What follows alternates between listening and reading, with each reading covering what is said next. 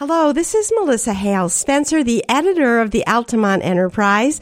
All of us have recently celebrated Thanksgiving and probably bought into the myth of the Puritans having their meal with the Indians, and we're so steeped in this myth that I was shaken to read uh, an, an account of earlier settlers. Those are the Dutch on Manhattan.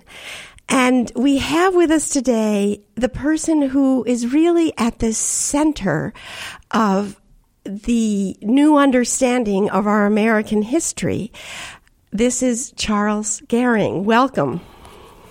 Hello, hello, welcome. I'm, I'm um, glad to be here. Yeah, so I wonder if you could just start by telling us a little about what the New Netherlands Project is. Well, it's actually called the New Netherland Research Center now. Uh, okay. Yeah, we're we're uh, uh, we have an actual room in the library on the seventh floor with all of the research material that you would need for uh, studying New Netherland. And this is the seventh floor of the New York State the, Museum. Yeah, of the New York State uh, Cultural Education Center. Oh, thank you for correcting my names. That's good right. to get them right. Okay. right, because it uh, not only is it, is it the museum, but we all, the, it's the state library and the state uh, archives as well. So it's uh, everything is in one large building. But we're on the seventh floor. If you come to the uh, library on the seventh floor, you go to the research center. To go to the research center, go to the reference desk and look to your left, and you'll see the room.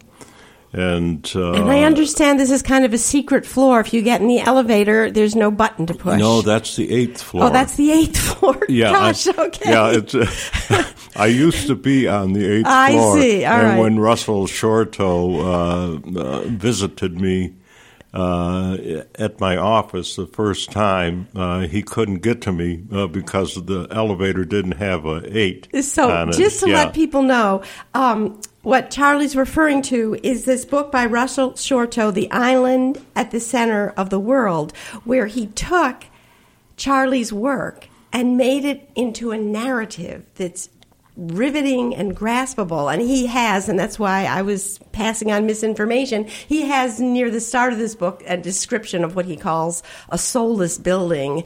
And in it is this room where Charlie works with all this culture of, of Dutch heritage in it. So go ahead. I'm sorry. Right, just... Russell. Um, uh, Russell had moved to the city uh, in the early uh, around 2000 or so. I think I'm not quite sure, but he was very close to where uh, Peter Stuyvesant uh, was is buried.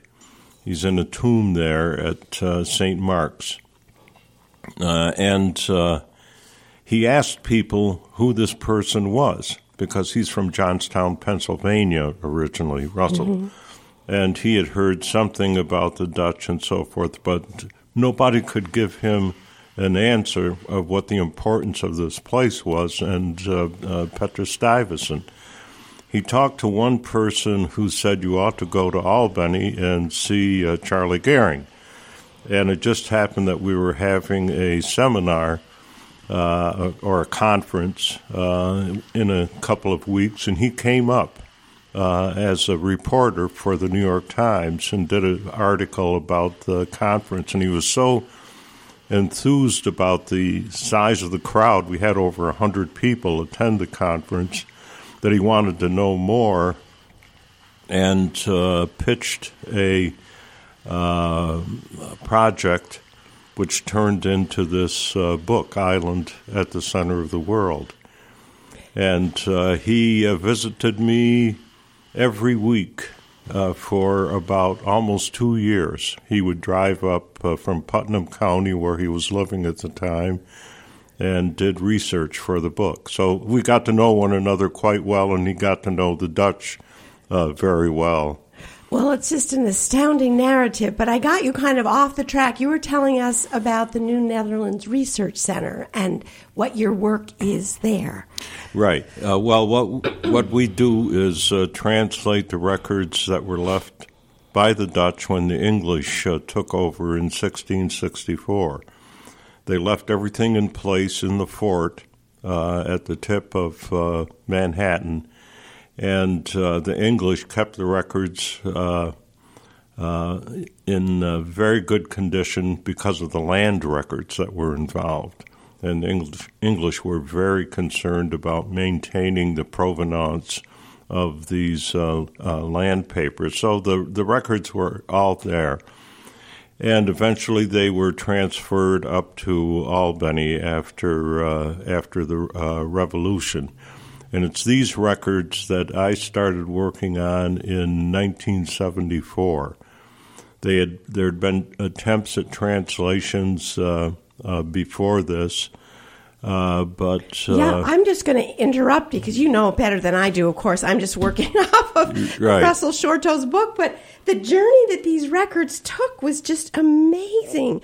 They um, started out, you know, when the English had taken over and were sent by stagecoach to Boston and then back to New York by stagecoach, and then during the Revolutionary War, they sat in a ship where they got moldy, mm-hmm. and then they, um, you know, after the the colonists won the war against the British, they wanted the records back, so they came right. back. They were in the Tower of London before that, and then there were several attempts to try to do what you've spent your life's work doing. Um, in 1801, a committee of the Assembly in New York wanted a translation and it was the director was authored by Aaron Burr, but that never came to pass. And then in 1818, an old Dutch minister whose name I will probably mispronounce, Adrian Vanderkamp, is that right? Yeah, Vanderkamp, he, yeah. Yeah, he spent 4 years translating it, but apparently it was a really really flawed, really bad translation. And then it ended up in the fire where somehow, ironically, it was protected because it was on the translation was lost, but the records were on a lower shelf, and the English records were on a right. This shelf. is the 1911 library fire, which was in the west end of the the Capitol building at the time, and the uh, Dutch records, since they weren't used as much as the English records, they were down closer to the floor uh, in about six wooden shelves and the English records burned on burned through the shelves on top of the Dutch records and dropped down and protected the Dutch records from being destroyed. and that's just so ironic because here the English had kind of tamped exactly. down the Dutch history. I, I, told the story in the Netherlands at a conference, and uh, I got an applause that uh, that the English had finally finally that they had finally gotten some revenge for the oh English. My gosh. Yeah, yeah. And then there was a man who was a very capable translator, but he appeared to have had a nervous breakdown. Is that well, right? Well, he was uh, he was uh, translating uh, at the time of the fire. Yeah. And he had uh, left uh, the very first volume of records on his desk the night before. And uh, when the fire broke out, it burned up his burned his desk and the first volume of records as well and just the damage that he saw. The fire burned for almost uh, three days, over three days, and uh, all of this uh, work that uh, he had been involved in in, tra- in uh, making a new translation of the records uh, was lost. Um, and well, not not totally lost, but uh, no longer did he have these uh, records that were in perfect condition. Now they, now they were uh, uh smoldering in many uh, states. Oh wow! the records down along the floor were kept in pretty good condition. The ones toward the top were um, severely damaged along the edges and uh, that's a problem that we still deal with today in translating, is because many of them are uh, uh, flawed. Uh, because, Missing their edges.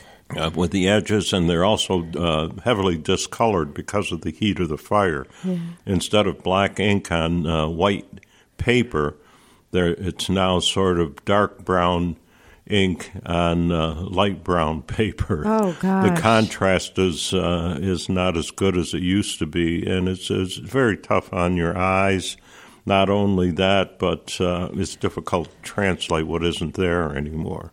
Well, I'd just like to hear more about your own background. That how do you know how to do this? Because as I understand it, the handwriting has changed, and the language, of course, has evolved in several hundred years. I mean, how, how, what is your training? How did how did you come to know this? Well, I have a, a, a degree, a PhD in German, Germanic linguistics, and my. But let's go further back than that. Like, where did you grow up? What was your family oh, like? all right. So, well, I grew up in a in a little village. I grew. Uh, I was born in Fort Plain, New York, in my grandmother's house, Oh, in the back room of her house.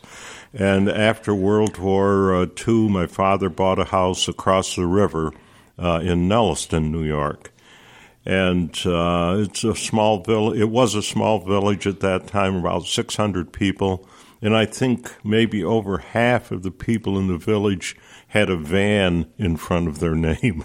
So they were Dutch Van. Vechtens, Van Schijks, uh, and uh, so forth. What about your own family? Do you have Dutch heritage in your own family? Uh, no. Uh, well, maybe going way back. Uh, there's a Salzburg, a Salisbury on my uh, uh, on my great grandmother's side uh, from Rensselaer, but uh, the more immediate uh, ancestors are from uh, Germany and Italy. So I'm half German and half Italian, sort of uh, second, first, uh, first generation. so, as a child, were you studious and scholarly? I mean, this is just such an exacting. Well, this is this is uh, something that uh, I've uh, uh, struggled with with uh, for many years. Our school uh, in Fort Plain only offered uh, Latin and French and languages, and uh, in the fifties.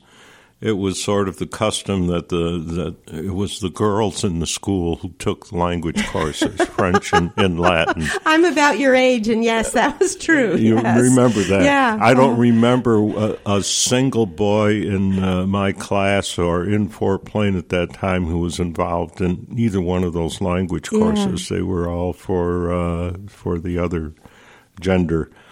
Uh, but when I went to, um, I was supposed to go to West Point, and uh, I was uh, told by my congressman that I uh, he had already given his appointment to a friend. uh, this was a congressman in Utica, and he said if I went to a military school for a year, he would give me a a principal appointment. So he gave me a choice of three schools: VMI in Virginia, uh, Citadel in South Carolina, and uh, Pennsylvania Military College, which is now Widener. I think it's changed. So I went to VMI. Uh, I was going to go to West Point because it was free, Yes, because I- uh, you didn't have to pay right, anything, yeah. and my uh, my parents really didn't have uh, the income to support um, four years at a at a regular uh, university, um, but enough to get me into West Point to buy the uniforms and or into uh, VMI for a year. And I actually got the um, uh, principal appointment for West Point, but I turned it down. I said, "There's no way I'm going to go through another year of this." Oh, the military training. Yeah, so I uh, in in into my uh, third class year, which is the sophomore year, I uh, I transferred to uh, West Virginia University. I had become very interested in languages. what interested you? What sparked that Well, interest? we uh, we had to take uh, uh, most of the courses at VMI at that time were um, uh, engineering courses, physics, and so forth, chemistry, and uh, two of the languages that they offered were German and French uh, for uh, science readers. And it was all about reading scientific journals and so forth. But I became fascinated by uh, by the uh, uh, languages, and especially German because of my German background. My Italian grandmother kept saying to me, "Why didn't you take Italian? You know, see how easy it is to speak." And then she would say something to me in Italian. I said, "I know it's your native language, but but I was never offered to take Italian. Uh, it's not as popular as German." And in in one of my language classes, there was a Afrikaner. His uh, father was in the South African embassy in Washington, and he was at VMI, and we talked about Dutch and about the Afrikaans. He spoke Afrikaans, so I had I started uh, gaining interest in in uh, in the Dutch language, and I started thinking, my God, that's where I come from. I come from a village that uh, has uh, descendants of uh, people who settled in uh, in the area in the 1600s and so that always stuck in my mind. And uh, so I decided to uh, go to a university where I could really concentrate on uh, language. And I went to West Virginia, ran out of money after uh, a semester, uh, came back in, in 59. It was, uh, jobs were terrible, but I managed to get a job on the, on the railroad. The last year of the New York Central Railroad, I became a signalman oh in a big signal tower in, uh, in Utica. And I managed to save enough money to go back to school. Went back to West, uh, West Virginia, got my BA. Then I got an MA and then I uh, got a Fulbright fellowship to a university in Germany, to uh, the uh, Freiburg uh, Albert Ludwigs Universität in uh, in Freiburg. And what did you study there? Uh, Germanic linguistics. That that's what I wanted to do was study German. My my proposal was on something completely different. It was on the German mystics uh, of the Middle Ages, Eckhart Tauler and Suso, the three famous German mystics, and how they were affecting, how they had affected the German language because they had to preach in German to the nuns who didn't weren't I don't they didn't learn Latin, so they couldn't speak to them in Latin, so they had to speak to them in the vernacular and uh, they developed this heit and keit that turned uh, action words into nouns. And uh, this is what I was. Uh, pr- this is what I proposed as a as a dissertation topic. Well, when I uh, when I was at the university, uh, there's a a room at the German university that concentrates on your subject matter uh, a Seminarzimmer. And uh, in this room are all of the books that uh, uh you would need for uh, coursework uh, on your concentration. And while looking through the books one day, I ran across a book called Crumbs from an Old Dutch Closet. and it turned out to be an investigation of New York Dutch. Uh, and uh, it, uh, lights went off in my head, and I said, "My God!" I said, "This is about the only thing that's ever been written on this subject, and." Uh, uh, maybe this would be more worthwhile doing than uh, than what uh, I had proposed. Isn't that serendipitous? You yeah, just it, it, came across this book, and yeah, lights went off. And and and the and the interesting or the extraordinary thing is that almost at the same time I got a uh, a uh, a note. There was no email at that time, of course. I got I can't even remember. It must have been a letter uh, that I received from one of my friends in, in uh, West Virginia. Uh, he had heard that Indiana University was proposing uh, uh, courses in secondary languages, languages that weren't normally studied, because they wanted to keep the, uh, the, these languages alive, and one of them was Dutch, Dutch and Danish at Indiana University. so I applied for a three-year fellowship there, and I got it. So I got to study both Dutch and Danish for three years, and then I got to be more interested in uh, in Dutch and that's how I ended up uh, uh, really concentrating on 17th century Dutch as a dissertation topic. What was your dissertation about? It's uh, the study of a language, uh, uh, a minority language, uh, and the pressure of a majority language uh, over the years. It's a social study of uh, of a minority language. In other words, Dutch was being impacted by English after the English takeover, and how uh, the language adapted to this uh, situation. But isn't that fascinating? Because that's the very core of this book by Russell Shorto, not on the language, but on the culture. That's right. How the English culture dominated. Exactly. And you studied it Yeah. at the language level Right. as a dissertation. And then, and then, uh, um, the, uh, these uh, things in my past kept coming surfacing. The guy I knew at VMI was an Afrikaner, and he spoke Afrikaans, and the Afrikaans language is a development of Dutch uh, in a uh, area where it was being uh, uh, being uh, oh competed against by English, and so it's a very was a very similar situation. And I was very interested in how uh, the uh, New York Dutch would match up with what had happened in Afrikaans, and simplification of the language, uh, the uh, adoption of uh, loan words, the uh, changes in uh, uh, phonetics uh, in uh, in uh, Dutch to make it easier for the majority language, the the majority language to pronounce uh, certain words. Like like in Dutch, you have a au, an au, a uy, as in uh, uh, Stuyvesant. Stuyvesant. It's not st- It's not Stuyvesant the way but we it's say Stu- it. Stuyvesant. Stuyvesant. Stuyvesant Plaza, for example.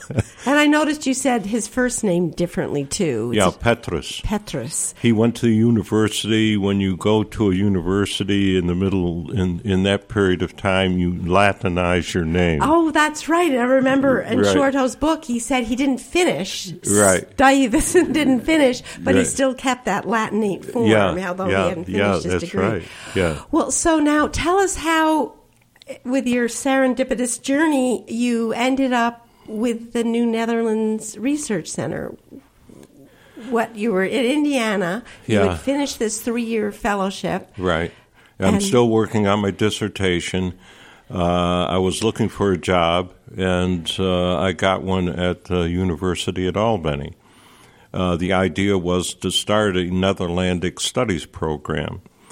And uh, it didn't work out because uh, of various reasons, the, the, which I won't go into. The guy who was re- really promoting it got into some trouble, and he was uh, uh, pushed out. And uh, I was teaching German courses, and they didn't want to uh, spend the money to hire another person to. Uh, uh, do what I was doing at the time. So I was sort of stuck teaching uh, elementary, first, second uh, conversational uh, German. Not what you came to UAlbany for. But they did allow me to teach linguistics as well. I taught a course in general linguistics and developed a course in the growth and structure of the German language, which I taught. So I was able to do something of what I was uh, actually trained for, but I was basically uh, uh, doing uh, uh, uh, very elementary stuff, uh, teaching German. We taught a lot of students, and after six years, it was your you either were proposed you were proposed for tenure or you left. And uh, at that time, I think the German department was uh, almost 90% tenured at that time. So it was six years and out. oh gosh. So after six years, I was looking for a job again, and uh, it just happened that I had been at the New York State Library. This is when it was still in the in the education building, the big education With building, wa- all with all along the, the front, columns. yeah. yeah. And uh, uh, I knew he. Uh, uh, his wife was from uh, Stone Arabia, which is uh, in uh, just north of uh, Canajoharie, New York, north of Palatine Bridge. Stone Arabia is Steenrapia in Dutch, which means stony turnips. Oh my goodness. Yeah. Lansingburgh and Troy used to be called Stone Arabia originally. I never knew that. Yeah, the Dutch uh, uh, were amazed by the amount of s- these little stones that came up every spring because of the like turnips. glacier uh, Yeah. movement of the Oh, glacier. gosh. glacier. Yeah, and so they uh, they developed this uh, uh, uh, Stone Arabia, Steenrapia, which develops into Stone Rabi, Stone Stain Rabi. You see it all over the place in road names out near Oneonta. There's a Stone Robbie Road, and uh, there's a St- Stone Arabia in uh, New Jersey. And uh, but um, his wife came from Stone Arabia, and my sister lived in Stone Arabia, and so we got to know them. And uh, he was the uh, uh, head of manuscripts and special collections at the New York State Library. So when I was working on uh, reading the original Dutch manuscripts for my dissertation, I got to know him, and uh, he was connected uh, to people in the Holland Society. In New York, this is very complicated No, but it's fascinating. in the Holland Society who um, this uh, this man was uh, uh, very interested in starting the translation project up again.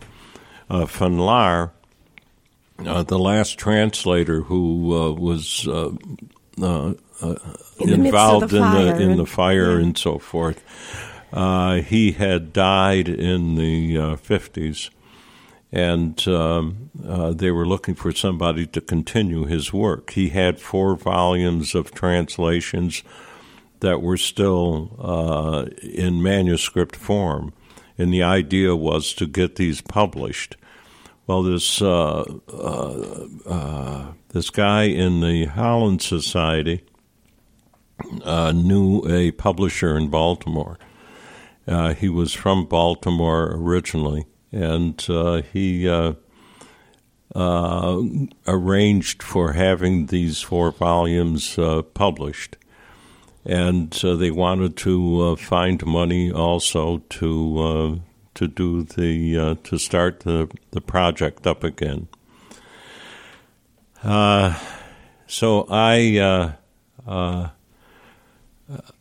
when I realized I wasn't going to get tenure, uh, I was looking around for uh, for work, and and the the uh, director or the head of the manuscripts department, Peter Christoph, his name is, he um, uh, approached me up in the. I was in the Mohawk Valley at the time, working at my in-laws' farm, baling hay, putting hay in a Dutch barn. Oh my gosh. Uh, and uh, uh, he said, "I've got a, a, a possibility for work if you're interested as a translator." Said we're looking for somebody to start the translation project up again, and uh, I said, "Well, I'll I'll do anything at this point." and um, I never wanted to be a translator. This was something I wanted to teach uh, Germanic linguistics. That's what I was trained to do. And uh, I said, "Sure, I'll uh, I'll do it." So I I, I got a job uh, in Albany. Uh, as a, uh, a translator of the Dutch record, something I've been doing for 45 years Well, now. that's my question. Right. It's not what you wanted to do, but you got hooked in. What what has kept you at it? What why what has sustained you for I mean 45 years. That's Right. Well, uh, when I first started, uh, uh, I was amazed by the uh, detail and the amount of information in these uh, records. Uh, some of them twelve thousand pages, right? Over twelve thousand pa- uh, pages. Uh, a lot, lot of them had been uh, translated and published, but not very well and uh, only the uh, the political information, uh, the Great White Fathers mm. syndrome. That was the important stuff that previous translators or editors thought was what was most important. The social information was secondary and needn't be bothered with. And uh, I was amazed at how much there was in the records of uh, social nature. And uh, I uh, I said that uh, I thought that this would be uh, an eye opener for people who consider the pilgrims as our founding fathers. Right. I said it was the Dutch. I mean, it's the Dutch already doing these things. They were here the Dutch were here before the Pilgrims. They had already uh, been active in the Hudson Valley in 16 teens, and the Pilgrims don't show up until 1620 uh, along the coast of uh, of uh, uh, Massachusetts, Cape Cod, and then move over to uh, Plymouth in 21. 1621 is it was sort of late in the in the year and the Dutch had already been here, in and out, trading with the Indians for almost uh, a decade.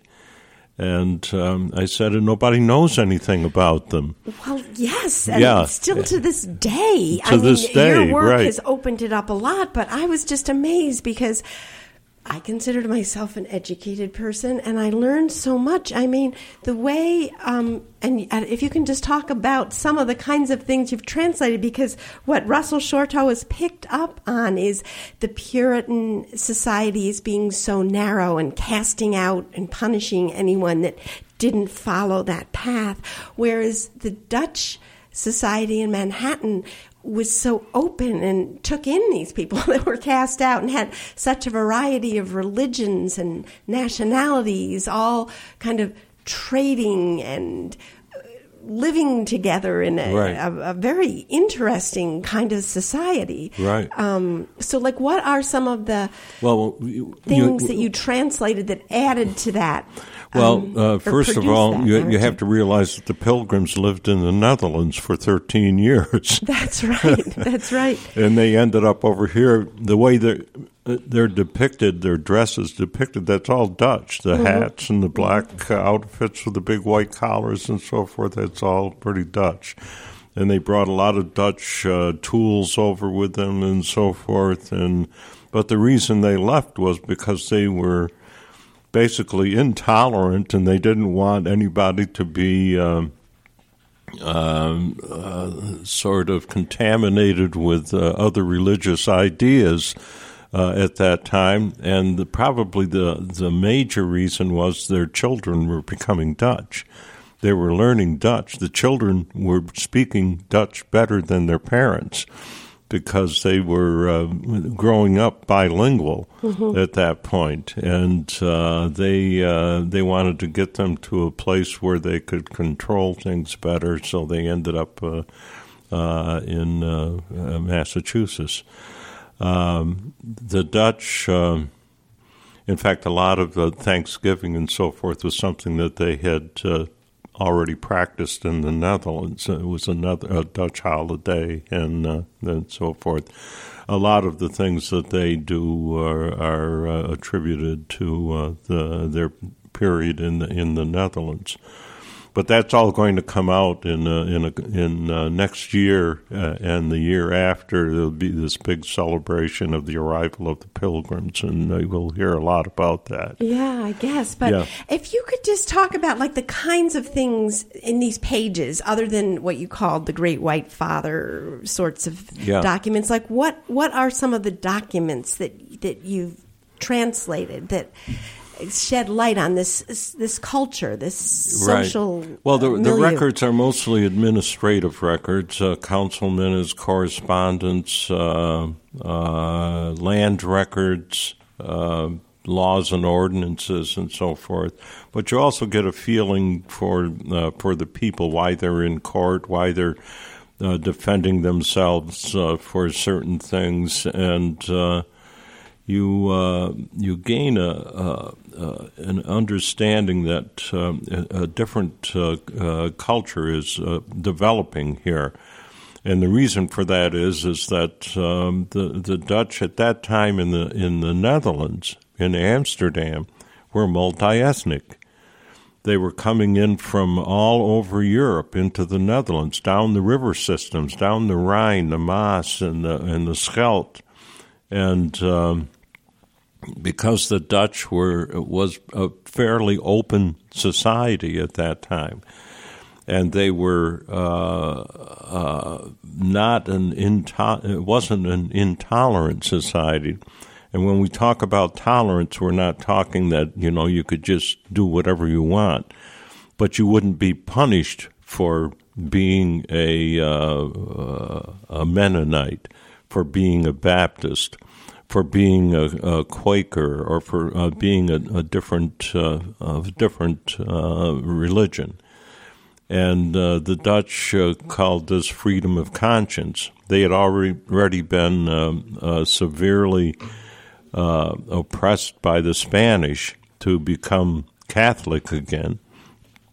And if you didn't recant, uh, you could uh, be uh, severely punished or even uh, uh, hanged. Uh, the Pilgrims were doing this as well in Boston. The, the last person hanged, I think, was in 1655. Was a Quaker, Quaker woman. the Dutch never hanged anybody. Article 13 of the Union Union of Utrecht, which is like their constitution at that time, is sort of a defense pact between the seven provinces that broke with Spain, uh, states that uh, no one will be persecuted or prosecuted for their uh, beliefs. So that's freedom of conscience. And uh, many people came to the Netherlands uh, because of that. A good example is Robert Livingston uh, his father was a religious dissident in Scotland at the time and moved to, was sort of forced out and uh, suggested that he go to the Netherlands. And he took his uh, uh, son, Robert, with him, who grew up bilingual and became a very important uh, person in uh, in this area. In fact, in in the Albany area. So one one of the major attributes of the Dutch is this freedom of conscience, this toleration. Um, they, uh, as you know, the Dutch, uh, the Netherlands is a very small area, and you have to be able to tolerate people next to you. Otherwise, uh, you're you're never going to uh, survive. So they knew how to live together, and no matter what your belief was or uh, whatever, what your ethnic, ethnicity was. So people came over from all over Europe, from uh, a lot of Germans, uh, a lot of uh, French speaking uh, Walloons, French speak later French speaking Huguenots, um, English uh, people from Central Europe. We have Croatians. Uh, we have uh, uh Poles. Uh, people from Lithuania. Asser Levy was a butcher from Lithuania, and he became one of the biggest landholders in in New Netherland. Yeah, I was just amazed. The book focuses a lot on, maybe I'm saying the name wrong, Adrian van der Donck. And it was a figure I never even heard of yeah. before. And just, you know, he sort of stands in this book anyway, along with Stuyvesant. I'm saying the wrong way. Well, no, that's the way we figure. pronounce it. Yeah. Stuyvesant. And yeah. Um, yeah. Van der Donck, just this young lawyer from the Netherlands, first under, you know, working as kind of a I don't know, sheriff for the patroon, but, you know, exploring the land and cataloging the natural life and this huge love of the new world. And then his later attempt to try to get a, a sort of a home rule system. And all that I never knew anything about. Right. And here is this really important figure Yeah. in shaping who we became as a nation. Right. So, like Yeah. as you as you translated these things, uh, just describe what it must be like to be. Really, you're like Henry Hudson. You know, you're exploring by going through the past and finding these new things. I mean, what what does that feel yeah, like? you're, you're well. You're you're seeing uh, the the embryo of uh, certain ideals that we uh, that we have as Americans, uh, mobile uh, uh, mobility uh, of ethnic of social mobility is a is a major feature in, in America. If you're if you're smart, if you have ambition, you can rise to the top. You can, uh, all you have to uh, have is that uh, that drive. Um, of course, you can't become president anymore. Seems unless you're a billionaire, but, but uh, it also helped uh, be uh, married to somebody who had a good. Um, Well, that too is fascinating, and he Shorto must have gotten that from marriage records that you translated. Just the intermarriage in different cultures. Well, this was it, Was yeah. fascinating, but also this idea. And I, I just was recently reading Alexis de Tocqueville, who you know came later to America and said that that was what differentiated it from Europe. This idea you could pull yourself up by the bootstraps. Social mobility. It wasn't inherited wealth Right. that mattered. Very unlike uh, what developed in uh, in Boston, for example, where you still had that class structure, and no matter how smart you were, uh, how much ambition you had, you were stigmatized by who who you were, uh, Your what social class you were uh, born into. And it's uh, pr- uh, pretty much that way in England. I think, to many respects, you're you're sort of stigmatized in many ways by your language, what the Mm-hmm. dialect you speak, and so forth. But here, uh, you start getting a um, a, a blending of different uh, cultures, uh, and uh, it it allows for uh, um, this uh, social mobility. The Schuyler's, for example, they were uh, when they first came over. They were uh, they had come from I think they were boatmen on the Rhine River, uh, uh, Germans probably and uh, they they eventually developed into one of the upper classes of, of New York in the Hudson Valley and in in Albany. Uh, uh, Philip Schuyler was a general in the in the Revolution, and uh, that he went from the, his family went from the bottom right to the top, and uh, this was uh, this was a, a a feature that you find in in the uh, the records that people are, aren't uh, uh, bound by their uh, uh, by their birth or what um, uh, uh, position they were born uh, to. So, just in the logistics of translating, how how do you decide what order you're going in, and how much have you accomplished, and how much is left to do, and can you do it in your lifetime? how old are you? Well, I I just turned eighty. Oh my goodness! Yeah. and you're still working Yes, full I am. full tilt. Right. Oh my gosh! Right. So, how how much of this over twelve thousand pages have you translated, and how many pages are left? Well, that's al- that's always a problem trying to figure that Well, out. rough- roughly, yeah. are you halfway I, I would say through? we're we're probably uh, we're probably in the seventy-five to eighty percent range of uh, of of this one corpus of records. We're talking about what was in the fort. Remember, Right, in right. 1664. These are the official administrative records of New Netherland. there are also other records, the patroonship of Rensselaerswyck, for example. Uh, there's even more information uh, there and a lot more social information. But are you thinking you can finish this in your lifetime? Or well, is... no, I, I, don't think I would ever see okay. the end of it. You're going to live to hundred. Yeah. Well, um, the problem the problem is is that when I began, uh, we were always looking for uh, financial support.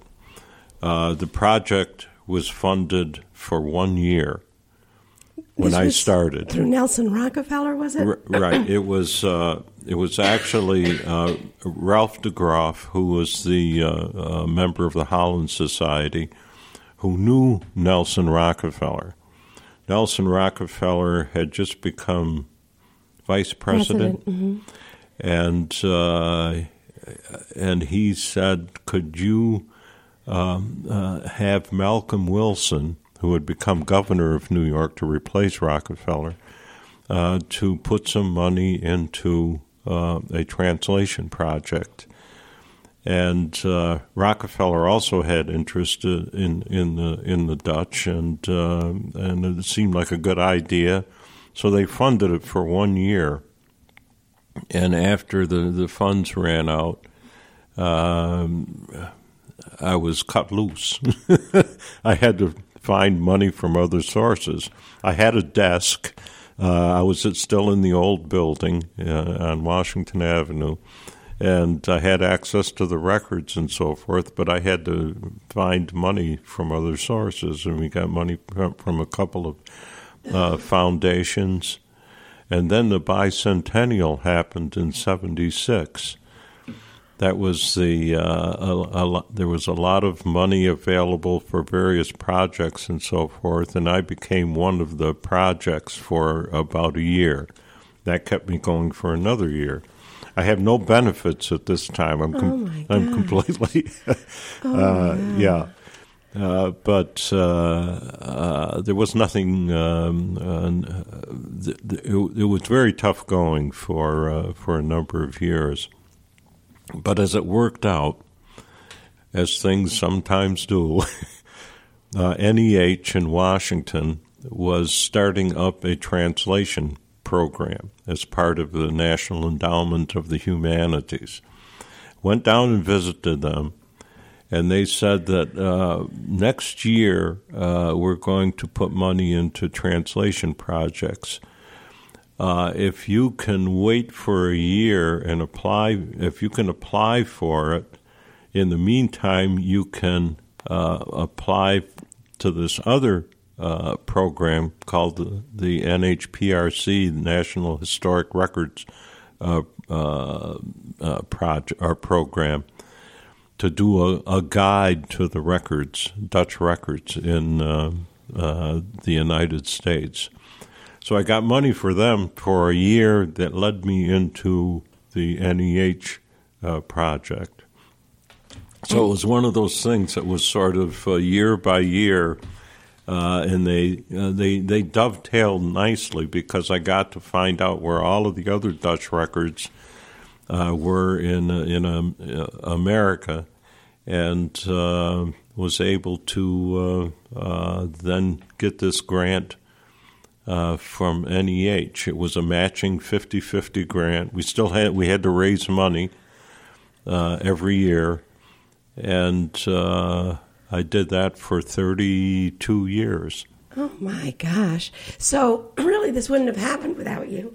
It took one person to keep it going. I mean, now it's been declared a national treasure. Is it is it safe now? Is your salary like a secure thing at this point? I actually, uh, uh, a number of years ago, uh, I actually got a, a, position in the uh, education department well, congratulations. yeah, it, it's uh, hard one. I, won't, I won't go into any details about it, but it's uh, it is fairly uh, is, uh, stable. I I think you never know. Uh, yeah. Uh, anybody can be cut. But just but, the dedication to your work is astounding to me. Well, this is this is when when you see what the potential is in the in the documents, uh, and uh, th- that you're going to make this available for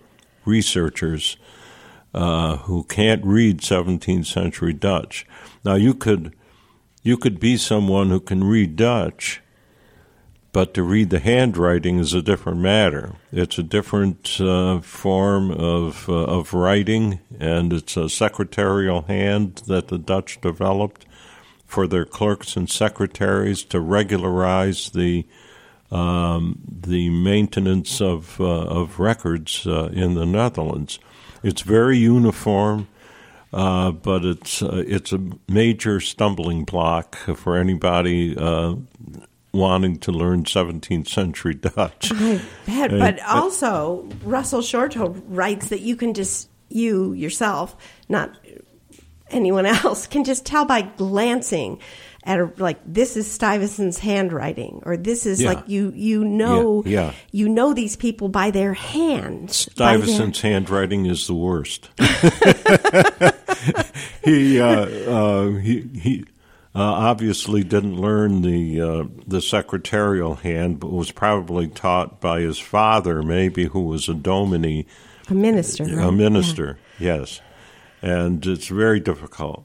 A very difficult hand, but once you get used to it, uh, um, it's uh, it's still a problem, but uh, you get through it. Uh, but the majority of the of the material we deal with is uh, by uh, trained secretaries, and after a while, it's almost like the, a typewritten document. Um, the, it's so regular. Really? Yeah, the Dutch were uh, one of the first to develop a, a, a regular uh, handwriting for the for keeping records. Yeah, it's uh, uh, it really uh, helps a lot. I bet, The- because still. you're dealing with so many other obstacles uh, with the with the damage to the records and so forth, and uh, and then the language itself has changed over the years. It's uh, the equivalent would be uh, if you read Shakespeare Elizabethan English. without the notes at the bottom. Right, Uh, right. yeah, if you read um, uh, Shakespeare, you then you look, glance at the notes and you see, well, I didn't really quite understand that. Uh, these words have changed over the years. It, there are different expressions, and um, they're, they're all uh, noted. But uh, you have to discover all of this on your own when you're reading 17th So, century. is there any thought to who will be carrying on this work after you? Is, Well, a woman works for me. Uh, she's uh, been with me for 30 years, uh, 35 years now, uh, Janny uh, Venema. And uh, she is now translating on her own, and uh, uh, she will uh, take over when, uh, uh, as as director of the uh, uh, New Netherland Research Center. Uh, there are other people out there who do work in this area uh, as a, a sideline, not as a not as a full time job, and uh, they can be called on. There, we're we're not alone. In other words, there are, there are other people, but they don't do it full time. well, we've run over our time because this is so fascinating. Do you have any closing thoughts for people? Any anything we haven't touched? And I'm sure there's a lot, but just Look in your attics for documents. really, do I've people been, do I've been people uh, find after them? people for years to uh, to uh, especially in the in the Mohawk Valley as well. Uh, uh, I've had all kinds of uh, people approach me. Oh, I've got these records and they're in a hand I can't really read and so forth, and I'll bring them in someday, and it, and it never happens. Uh, very rarely. But do people actually unearth things in their attics that are valuable? Are Oh, they- sure. Yeah. Yeah, they Yeah? don't know what they are anymore. Right. And uh, a lot of the stuff is just thrown out. Oh my. Yeah, and uh, right now we're we're uh, involved in a project. Uh, it's a, a Bible project. The Dutch, if they had one book in their house, they had the the Bible. The Dutch had the Bible translated uh, into Dutch uh, in the uh, Bi- uh, by 1628, um, it was done. It was finished. And uh, so you have these big Dutch Bibles. They weigh 18 pounds with metal clasps to hold the covers together. And it's the only paper that they have in their house at the time. So when somebody dies or somebody's born, they'll write on the blank pages in the beginning or at the end, uh, just before the covers. Mm-hmm. Uh, all of this information, genealogical information and they also write uh, unusual events. I have an earthquake in the 1750s, a snow, uh, a flood in Albany that no one has ever recorded. Uh, that uh, that uh, ran for three miles uh, north and south of Albany, and destroyed a lot of houses. This was in 1720 uh, snow falls right up to the eaves of the of the houses. Uh, uh, things like that, uh, unusual events. So we're we're going around to various places and um, uh, looking at these the Bibles. I just went through 128 Bibles at the Albany Institute and we have somebody photographing the uh, pages that I designated now for uh, copying that have actual that have information in them. The Holland Society has done the same thing, and th- this will all eventually be put online, so that we have this information that is one of a kind. It doesn't exist anywhere else. Yeah. The Bible, we know, uh, we know what the text of the right. Bible is the, the Bible is about that stuff that's written in the, on the blank paper. Uh, that's that's what's uh, uh, of interest. So, um, if you have any Bibles, a Dutch Bible, uh, let us know. Uh, I'm at the uh, New York State Library, and if you put in Charles Dot Gehring at NYSED, that's New York State Education Department, dot gov. You'll, uh, you'll reach me. Well, thank you. My pleasure.